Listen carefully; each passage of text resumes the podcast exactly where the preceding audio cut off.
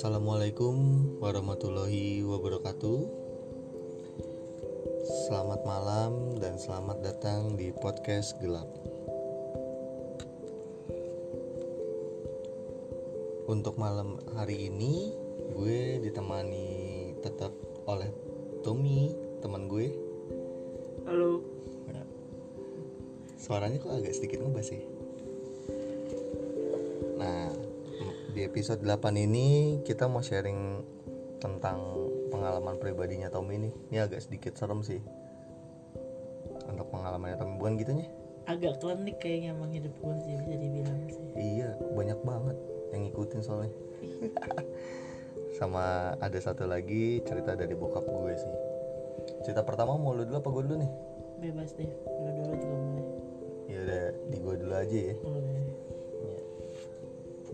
Malam ini cerita pertama datang dari bokap sama nyokap gue sendiri. Jadi ceritanya gini, pada waktu itu tuh nyokap gue masih umur umur umur muda lah sebelum nikah waktu itu. Nyokap gue tuh ceritanya dia sebelum nikah. Jadi tinggalnya itu masih di daerah Depok waktu itu. Nah pada saat satu malam sebelum menikah itu malamnya nih nyokap gue kan emang kayak orang dulu apa namanya kalau nggak boleh ketemu Dipingit. dipingit nah nyokap gue tuh dipingit dari bokap gue kan Hmm. nah pada malam pada malam itu dia tuh lagi sendirian di kamar nah Oke. nyokap gue ini lagi kayak kayak apa ya kayak deg-degan atau gimana sih lu Nervous lah. nervous gitu Iya. nih Ya Nah. pasti lah orang menikah. Dia lagi milih-milih baju lah apalah segala macem lah. Pokoknya lagi nervous banget deh saat itu nyokap gue bilang. Nah tiba-tiba dia diketok lah kamarnya tuh sama ibunya atau nenek gue. Oke. diketok ditanya dong.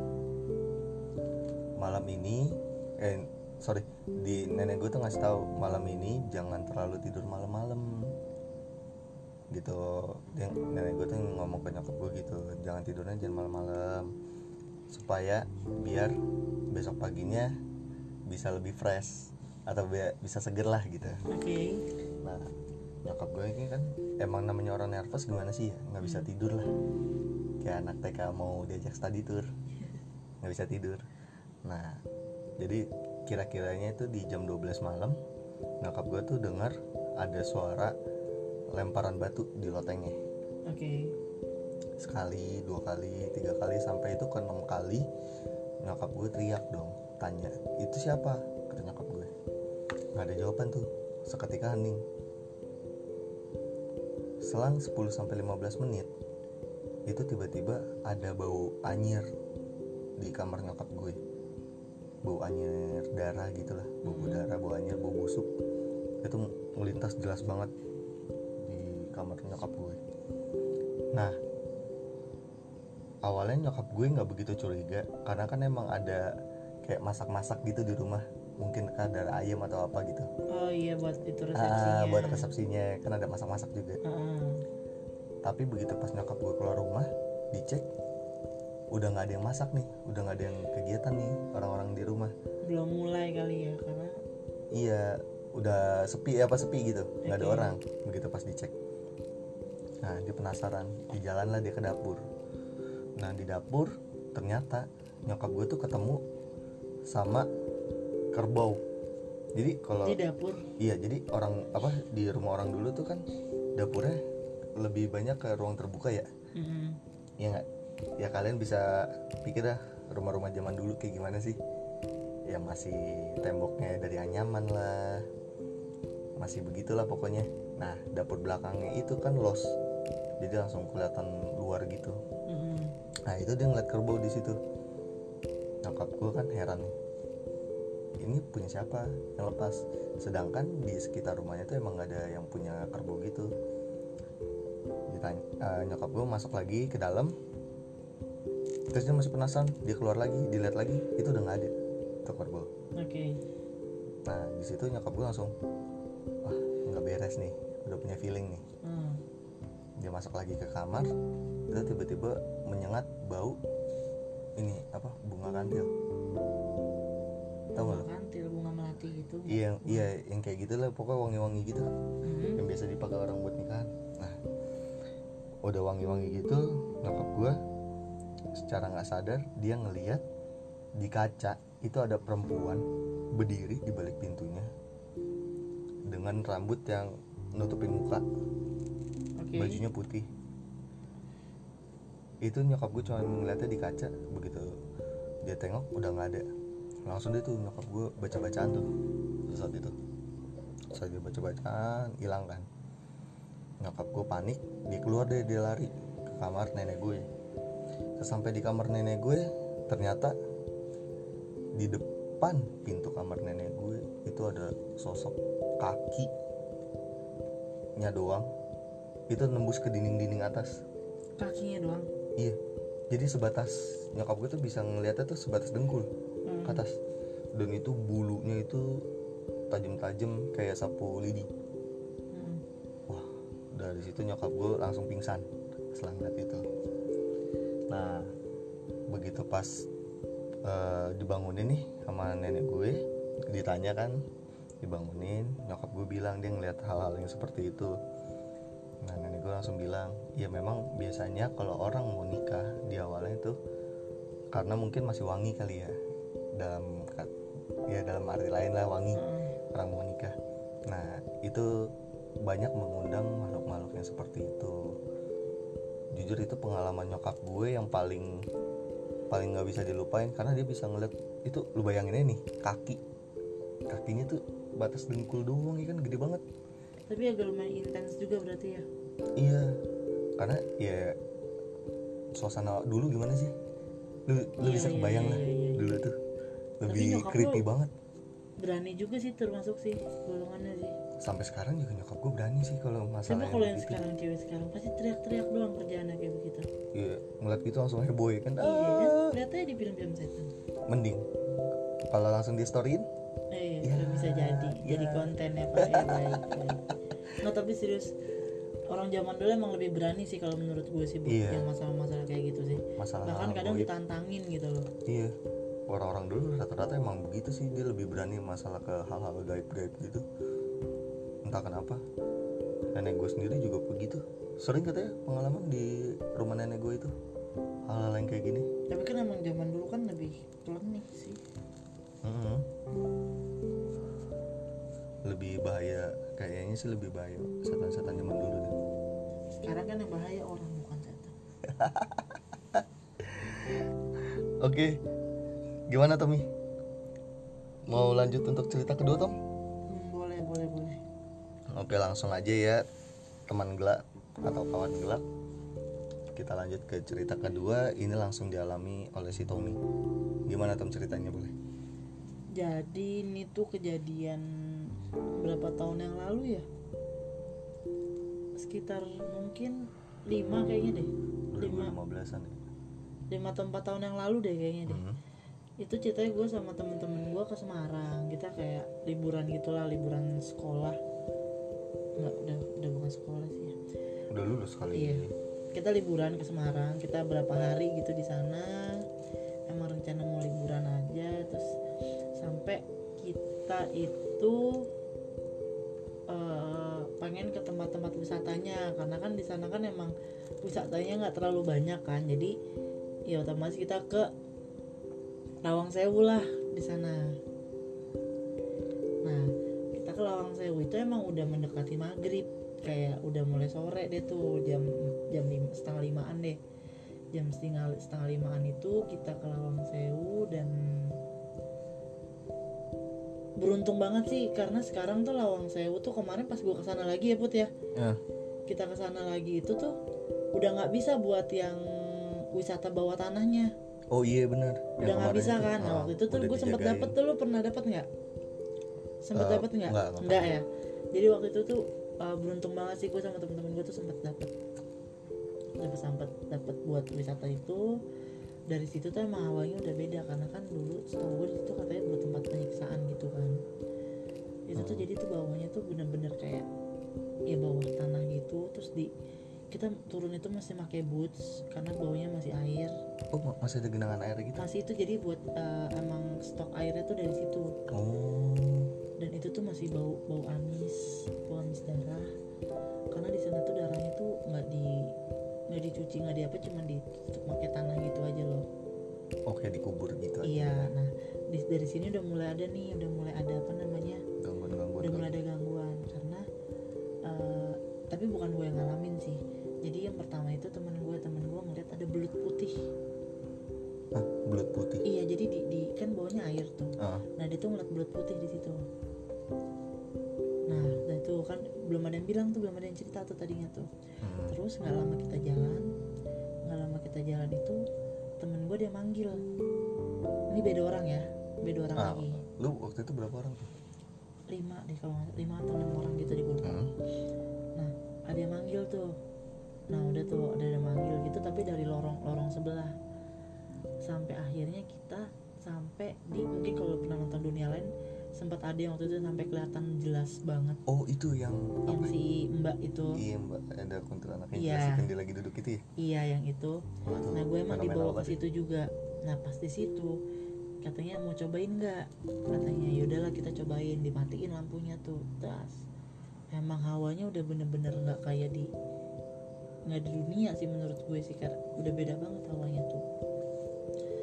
Long story short kita keluar sampai kita mau dibawa ke tempat ruangan paling atas yang di mana itu ruang dansa oh yang ballroom yang paling atas itu ya? paling atas. lantai tiga ya. Iya, lantai tiga atau lantai berapa itu gue lupa. Tapi sebelum itu kita di briefing dulu nih sama tour guide kita katanya memang kalau di atas itu mulut itu harus dijaga, omongan harus dijaga dan jangan berisik. Hmm. Nah terus kan bapak tahu kan saya kan orangnya kan emang pencernaan lumayan lancar nih, ya kan. iya paham lah paham Kebetulan saya juga agak penakut nih orangnya nih, jadi saya berada di tengah-tengah nih, tengah-tengah barisan. Pas lagi naik, naik tangga mau ke situ, kelepasan dia tuh keluar tuh, kentut lah gue di situ tuh. Ya namanya bocah kita juga masih kecil, masih- remaja kan, Hmm. udah langsung dia tuh berisik tuh kayak, wah anjing wah, bau lah gitu gitu lah. langsung sesumbar itu mulut Iya, kita lupa lah kalau memang di situ kita harus jaga omongan, kita juga nggak boleh berisik. Tapi di situ kita nggak ada apa-apa tuh, kita nggak ada apa-apa. Akhirnya kita sebelum pulang kita foto dulu di ballroom itu, Hmm. pakai kamera digital dulu belum belum ada kali. mirrorless gitu, Saran Kamera mirrorless pocket. belum ada yang punya lah ya belum ada yang punya lah kamera pocket kita masih pakai. Ah. Eh handycam sorry kita pakai handycam karena kita sambil ngerekam dulu. oh iya iya iya. terus udah tuh pulang kita pulang ke penginapan pulang kita mandi dong Hmm. mandi emang ngantri karena kamar mandinya cuma satu karena kita tinggal di nginep di rumah omnya teman kita Hmm.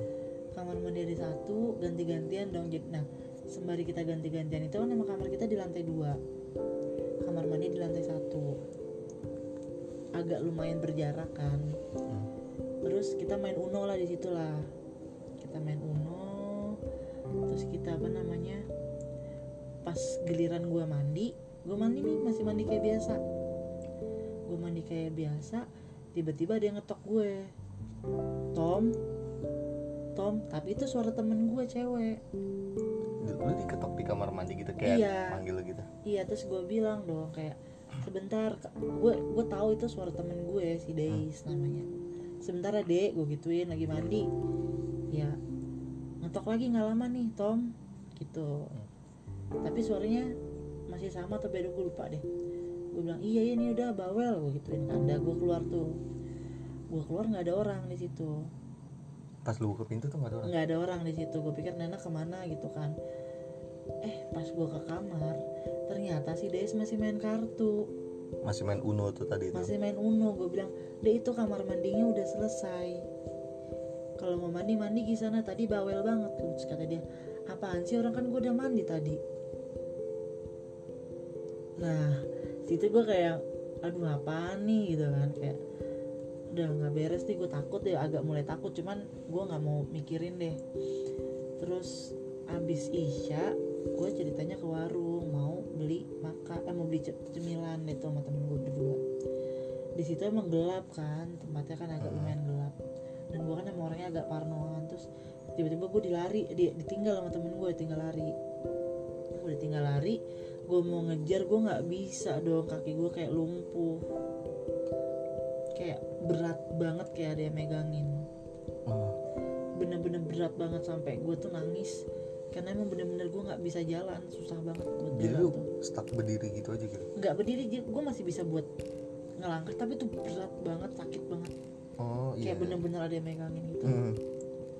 terus akhirnya gue bilang sama temen gue gue dibawa deh tuh dibawa pulang sama temen gue terus ditanyain deh tuh sama om omnya temen gue kenapa? Terus ya udah ceritain lah di situ diceritain ceritain ternyata kata dia ya udahlah baca Bismillah dulu kalau bisa ayat kursi ayat kursi gitu kan. Terus diobatin terus alhamdulillah tuh udah meninggal tuh. Nah pas kita udah pulang rilis kan tuh foto-fotonya videonya kita jalan-jalan. Ternyata di situ tuh ada ada orbs itu tuh deket bang banyak banget deket gue.